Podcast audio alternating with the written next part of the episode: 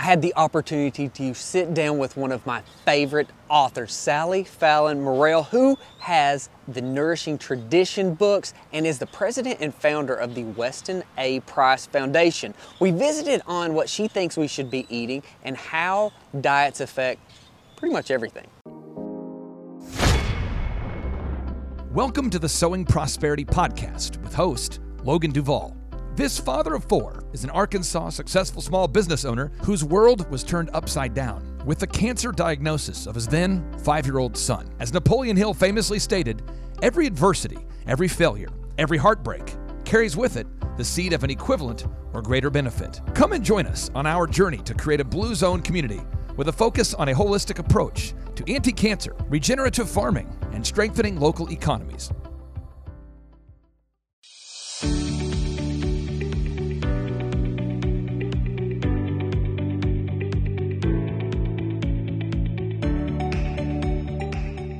I had been um, collecting this information for years. I mean, it started with writing Nourishing Traditions. Uh, I kept a file. I had a file on Asia and a file on uh, Aborigines, and, and I kept a bunch of books on all these. And I'd always wanted to write this book, and I finally got the opportunity. Um, so this book was not published by NewTrends, but by Grand Central, who did Nourishing Broth and they did Nourishing Fats. And then they, I proposed, well, let's do Nourishing Diets. And they haven't been very happy with me because the book didn't really sell very well. But to me, I think it's the best book I've written. I think it's absolutely fascinating. The uh, it starts with the Aboriginal focus, and I learned more about Australia from your yeah. book than anything else I've ever done. You know what's interesting to me? The two groups of indigenous peoples that are considered the simplest, right, were the California Indians and the Australian Aborigines. And yet, once we dive in and look at how they managed their landscape and produced food, we see that they were actually probably the wisest and the most advanced of these indigenous people. And remember, they had no metal tools. They had didn't have a wheel. They didn't have anything that we consider important to have, and yet they produce these absolutely gorgeous landscapes. Um, abundance beyond belief. Uh, I, I, love the scene in, um, and I do talk about this, the California, um, and the chapter on Native Americans about how when the geese flew over in, um, I think it was sort of central California, the sky would be black for an hour. And when they landed, it was they covered an area of about four square miles. It's wild, absolutely wild. The the Aborigines using uh, all the different techniques to cultivate the landscape to be as productive as it was is is something I don't think anybody really knows. Well, people don't realize this. They cultivated grain. In fact, the early settlers described fields that had been um, harvested, and the grains were stacked in haystacks. It just just looked like haystacks. And the grain belt in Australia uh, went from one coast to the other across the desert. Now, they can't grow grain in the desert today, but the Aboriginal people knew how to do this. They knew how to get water to these crops. They knew which kind of seeds would grow in a, such a dry environment. And so they made these the deserts very productive. It's and amazing then, what can be done when you're working with nature instead of trying to dominate it, isn't it? Right. Well, and they they knew these things almost like intuitively. You know, we learn by science and observing the physical world, but they learned from above. They had this intuition. And then they knew how to prepare the grains, and this is one of many examples I cite all over the world. They didn't just grind up the grains and eat them. They soaked the grains often for 2 weeks and then ground them and made little these little cakes that the first settlers basically lived on because they had nothing else and uh, the um, they had these ovens these really fascinating ovens that slow cook the grains so uh, there's a beautiful description of an aboriginal village in the evening where the women are grinding the grains on their grinders and the smoke's coming out of the ovens, and the men are like all men do, you know, they stand around talking and gossiping while the women did the work. But it was just a beautiful scene that was described. And of course, the settlers didn't appreciate this. They destroyed as much as they could.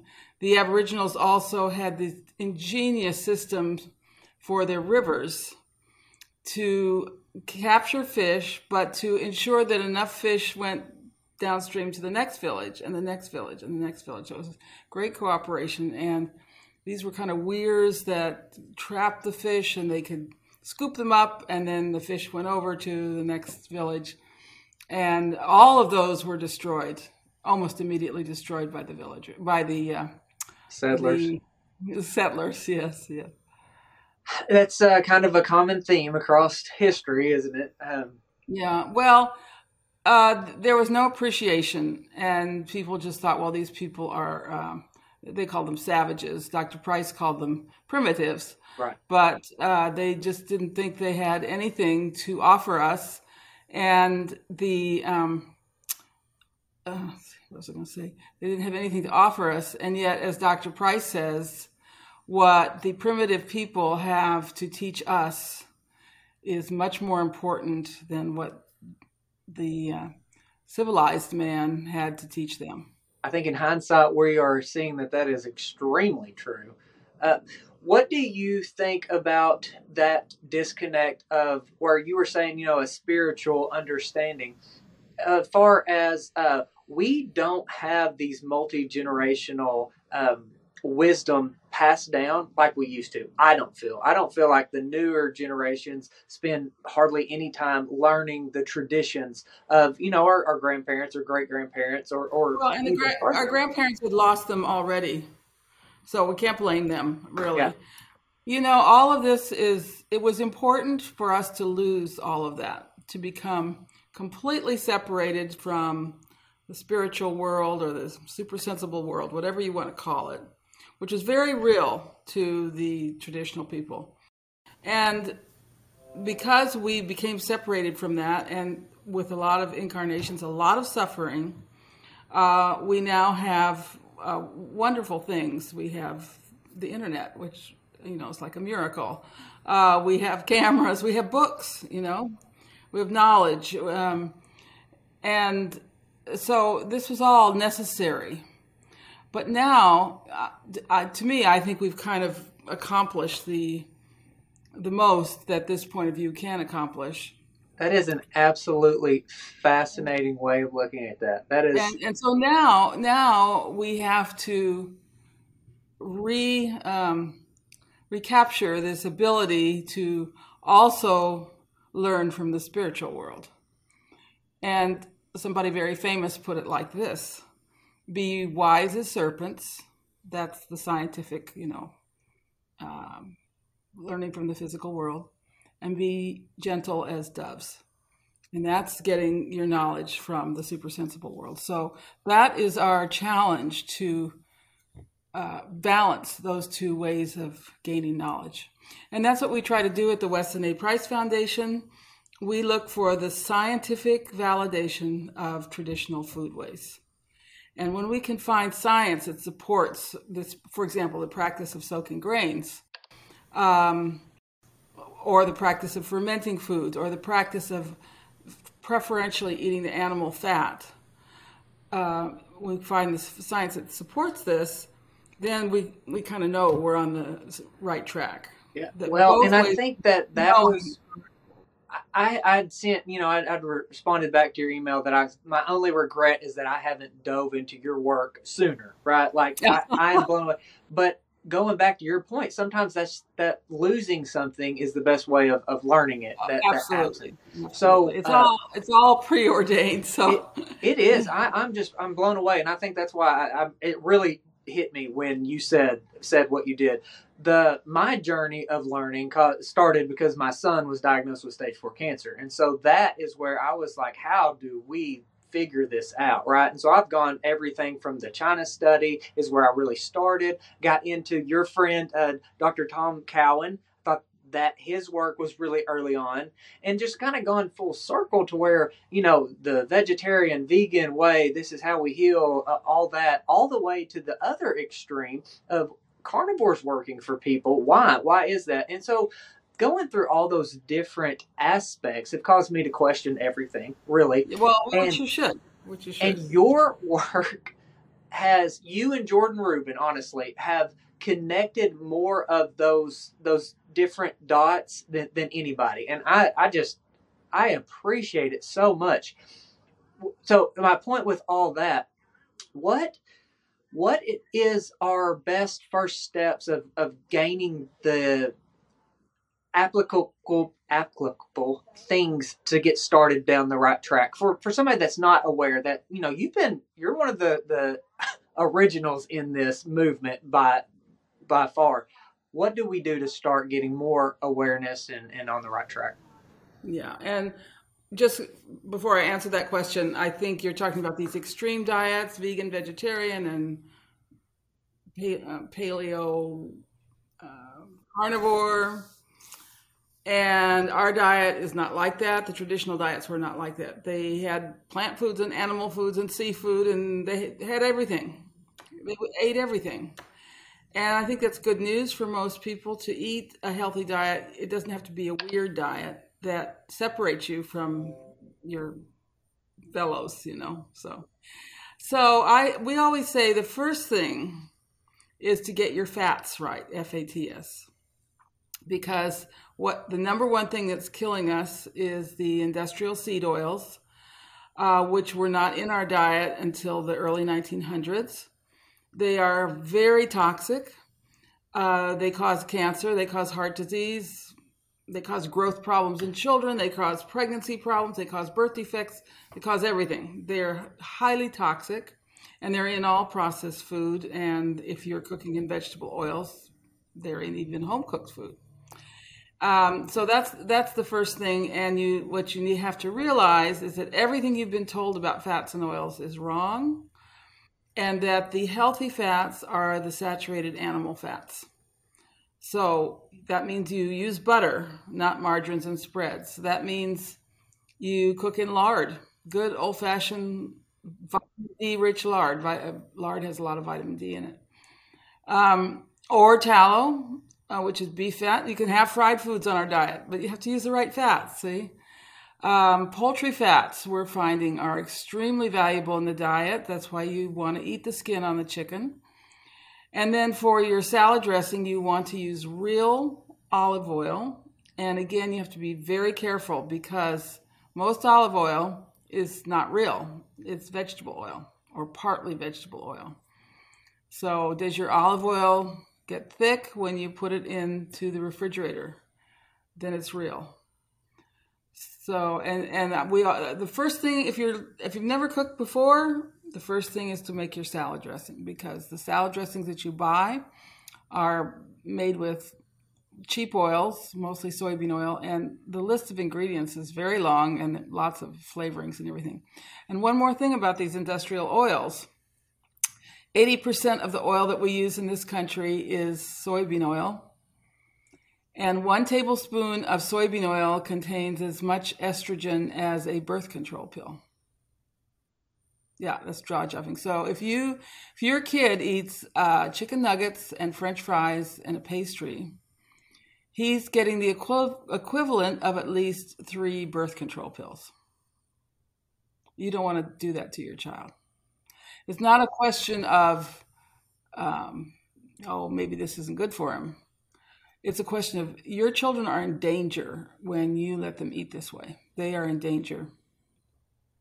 You have have through me researching your work a huge emphasis on on the uh, you know the growth and children pregnancy and all of that and so that has been really eye opening. I think the vegetable oils you have done an amazing job of laying out why they are so horrible.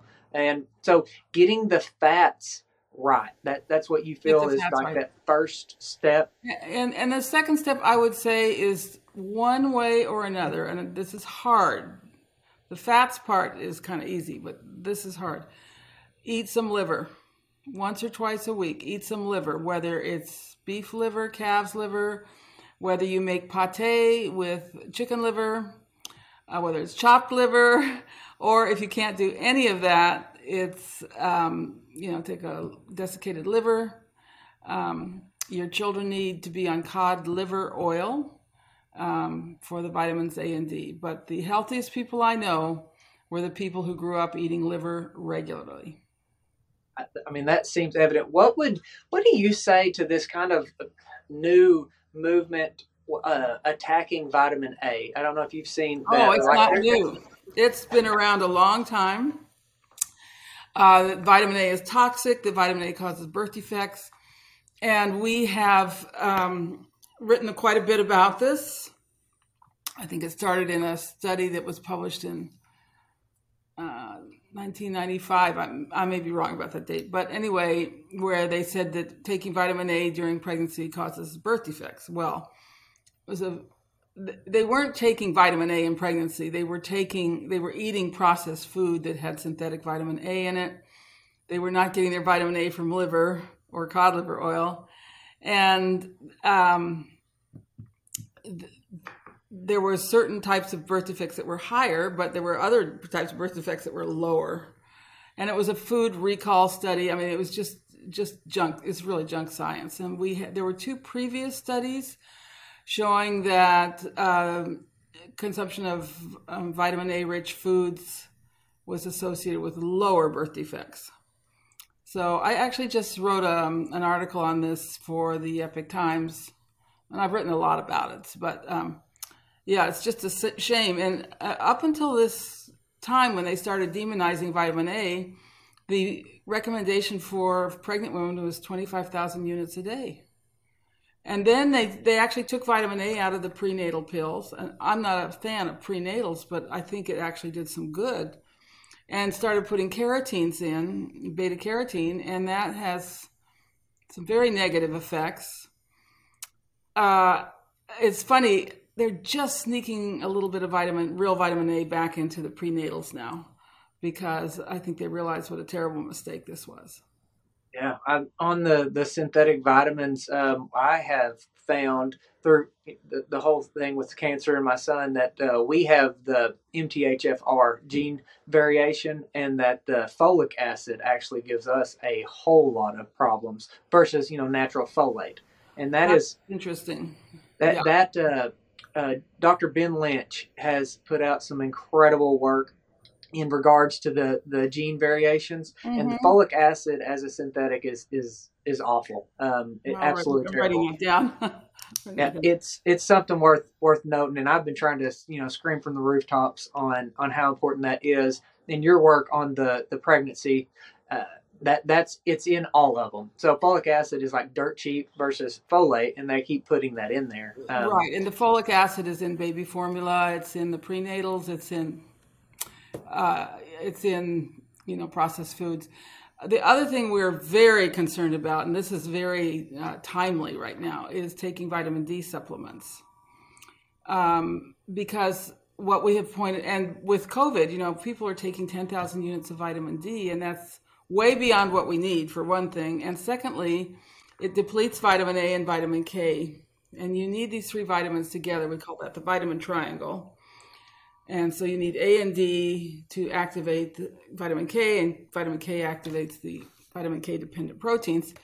Um, so you need to get these things from food, and taking a lot of vitamin D is a sure way of completely depleting your vitamin A and K, and that's why taking vitamin D is associated with kidney stones and calcification of the arteries and things like this. I'll tell you a story. My daughter-in-law, my daughter-in-law to be, was taking 10,000 units of D on the doctor's recommendation and to get her vitamin D levels up, and it didn't do any good. And when I found out, just, I almost hit the ceiling. I said, "You, you can't do that. Uh, take this cod liver oil, take the capsules." And uh, about a month later, she said, "Guess what? My vitamin D. I stopped taking the D. I started taking the cod liver oil, and my vitamin D levels have gone up." So we, the fact that the doctors are prescribing vitamin D and never ever even mention vitamin K is mind blowing. well, much now, you know, but the thing is, they got they sort of getting it. We we have done a lot on vitamin K, and we have brought vitamin K to the public eye. So now they are prescribing vitamin D and vitamin K. Well, the vitamin K they're prescribing is not the kind of vitamin K that you need. You need MK4, and they're prescribing MK7, which is made by fermentation. It's not very effective. And the two of these together is your recipe for completely depleting your body of vitamin A. Yeah. so it's like nothing works in isolation. Like two steps forward and three steps backwards. Yeah. Uh, yeah. It's I think that's why I enjoyed the nourishing diet so much. Is that you laid out what what we you know what we were doing, what our ancestors were doing, whether and, and you did it across the world. I think that is what blew my mind on and how well you did it. Uh, well, it's really fascinating. We have these eleven principles that we call them. And the diets are all different. One diet is fish and oats, and then in the South Seas you have fish, pig, and tubers and then in Switzerland you have raw milk and grains, you know. So the diets are all different, but the 11 principles are the same everywhere in the world. I, I love that because I have found it very difficult to get an accurate um, understanding of what my ancestral diets would have been. Mm-hmm. A lot of Europe, uh, Scottish, Irish, yes, and right. then and then the Native American is a little bit in there. So like that's where I have tried to learn a lot of just knowing what you know my literal ancestors were eating, and and by far your book is the best resource that I have found on that. Um, yeah, if you were had any Scottish ancestry, you ate oats. And I, I love to interview elder people about what they ate. And when I interview Southerners, they either ate grits or oats. Okay, and the ones who ate oats were very insistent that we did not eat grits. We ate oats. so there was some kind of uh, class thing or something going on, you know, with, with the oats and the grits. Yeah. How funny. That's that's interesting. What what do you think from the perspective and this is another thing that like i have enjoyed so much reading your stuff and learning about you you actually have a farm you have a store that you sell local and regenerative uh, foods and you do all the education. I don't know how you do all of it. I fell every day trying to do do the same because we have a we have a market. We don't actually have a farm, but we have amazing partners in farming. Yeah. How where how are you located? You're located Arkansas, where? Central Arkansas.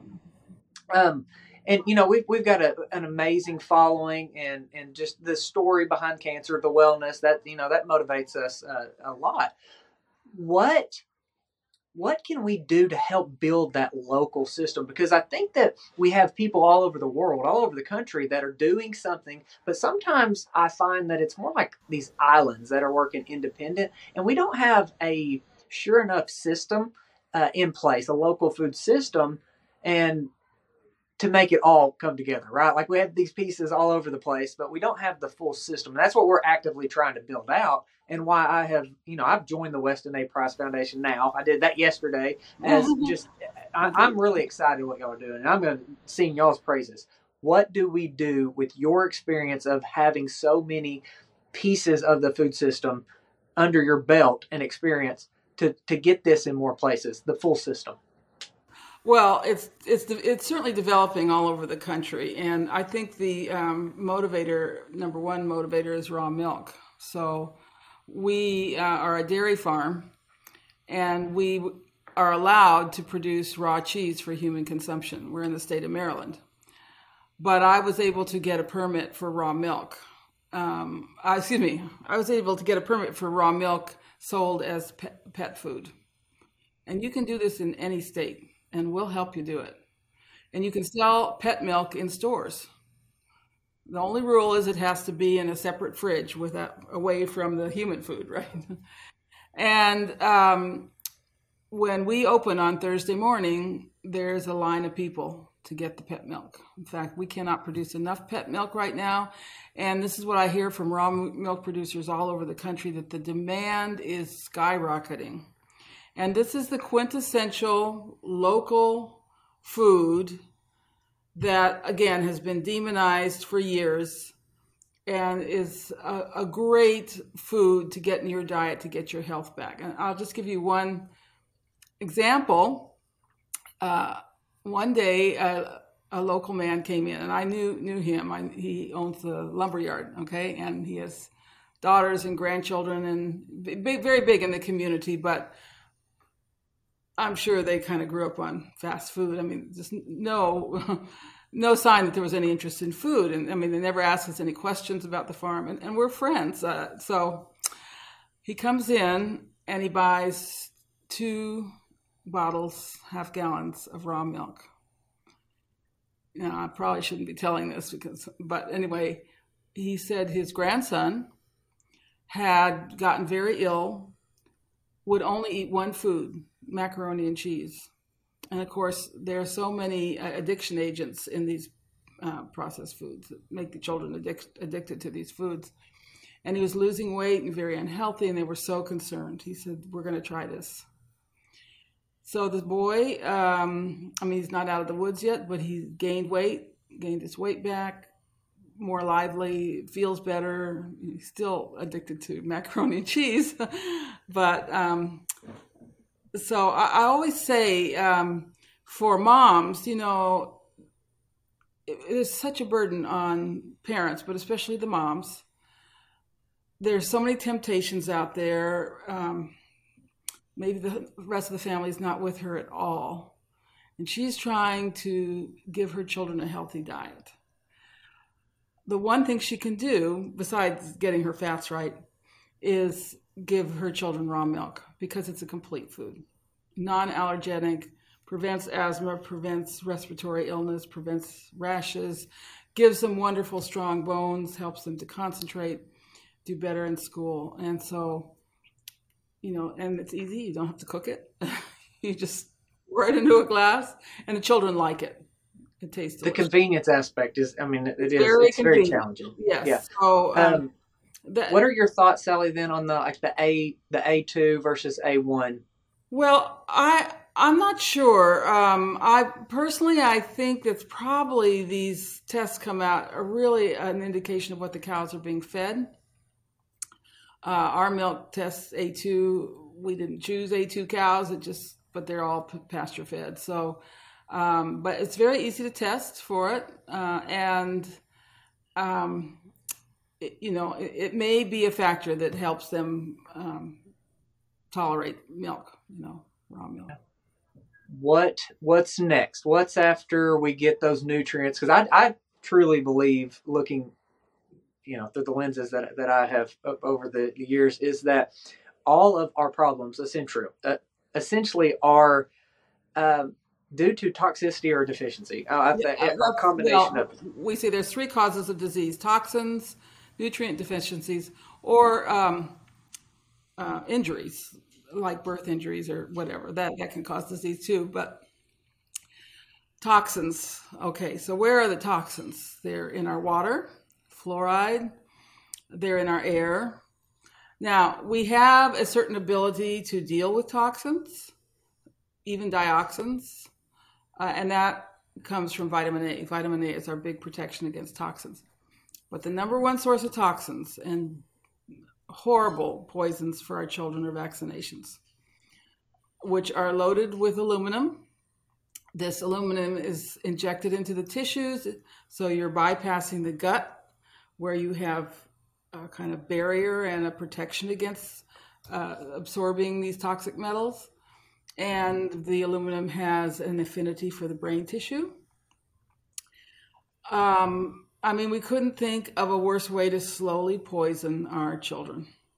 Yeah. So I've never actually publicly said this before, but my oldest, who had ended up with stage four cancer, he we have a reported by the pediatrician vaccine injury. So this isn't. I, I don't get to be the crazy conspiracy theorist that's saying vaccines caused anything. Like it happened. So what happened with with him was that he got. Uh, he got vaccines, and it was like you know a whole cluster of them at one whack. Uh, within a day, his uh, poop was chalk white, so it completely shut off the bile to his liver. right? And so, what does bile do when you start talking about the the fat soluble vitamins and everything? It it just completely wrecked something. So took him back in. Uh, you know, our pediatrician turned it in as a vaccine injury, um, and so uh, you know we had it documented. So that was my first eye opening. That like my goodness. And so, of course, their solution at the time was, well, we just won't give them all at the same time. We'd break it up. I hadn't gone down the rabbit trail yet. Uh, and so, you know, and then that's what we did. And so, like, I, I'm not happy uh, about it, honestly, and and I don't want to ostracize people by being open uh, about it. But at some point, there, there's a tipping point, right? Like we we either be quiet, accept stuff, or we say this is not right and let's question it and and do something about it. So um, yeah no.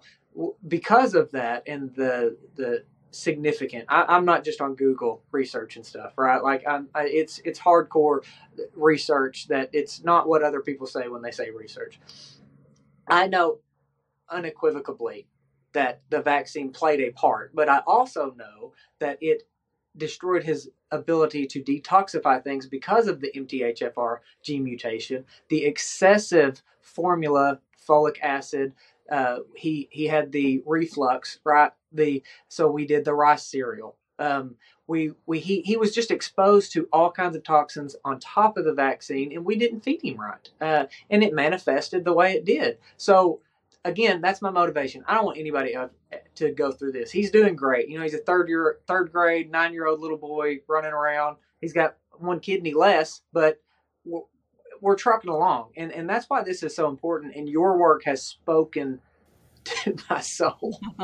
well, um, my kids weren't vaccinated, and when they were growing up, I kept my mouth shut because I didn't want it to rebound on them but I certainly told them, I told them, you know, we had a child in the neighborhood who had severe epilepsy and they witnessed seizures, and that's a terrible thing to witness. And I always told them, because the mother had told me, this happened, started to happen after a vaccination. And I always told them that. And I said, when you grow up and you have this decision to vaccinate your children, remember, let's call him Johnny, and, um, and what the vaccination did to him, and you don't want that to happen to your children. So, bless their souls, I have unvaccinated grandchildren.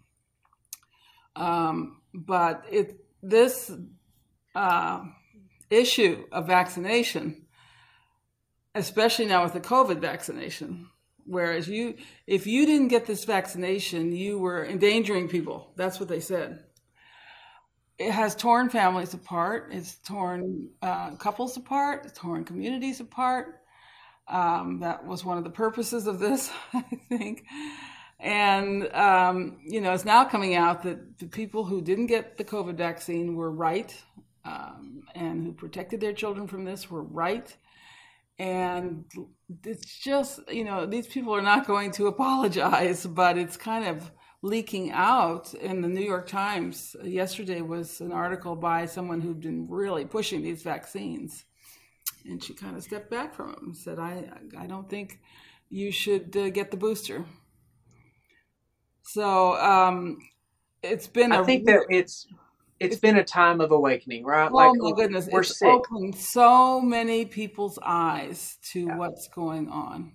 Yeah. And some Which, people pushing these vaccines are just ignorant or frightened, but there are people who know exactly what they're doing and and I think that this is why what you said at the very very beginning of you know the it was necessary for us to lose some of that knowledge in order to to wake up, and yes. I think this is a parallel to what you were saying uh, on that.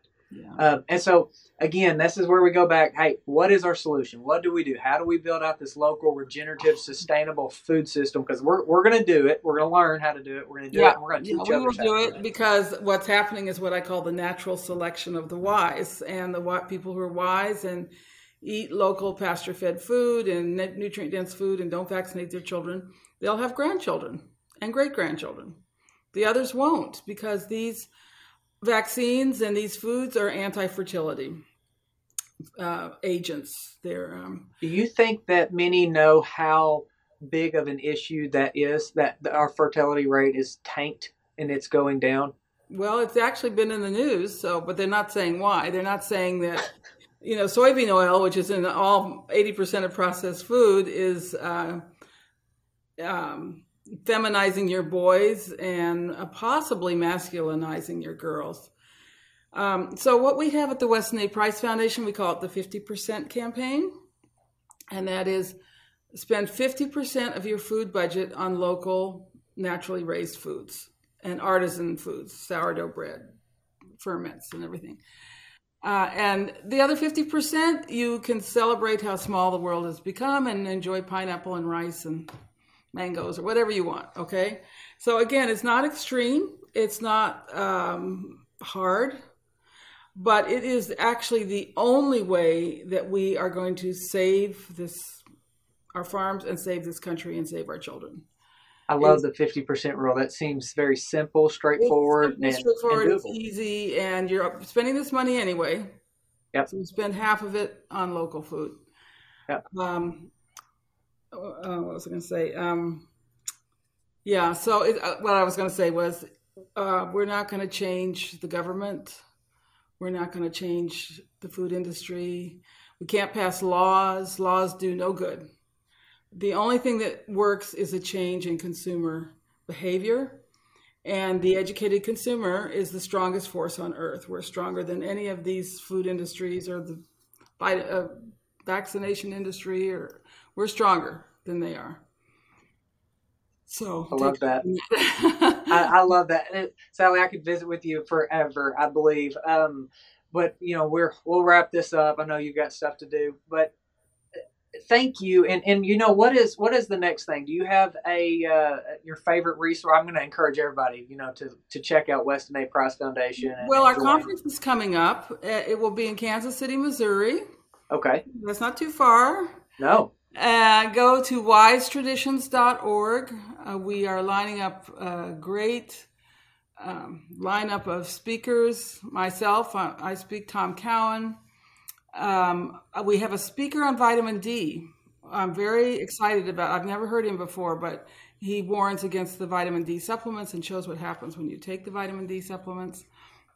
We have a great speaker on vitamin A for fertility, who, as a dietitian, has helped many women get pregnant, uh, making sure they get enough vitamin A. So it's, um, and we have um, advanced kind of scientific talks, but we also have simple talks uh, one talk I'm very excited about is how to make healthy fast food.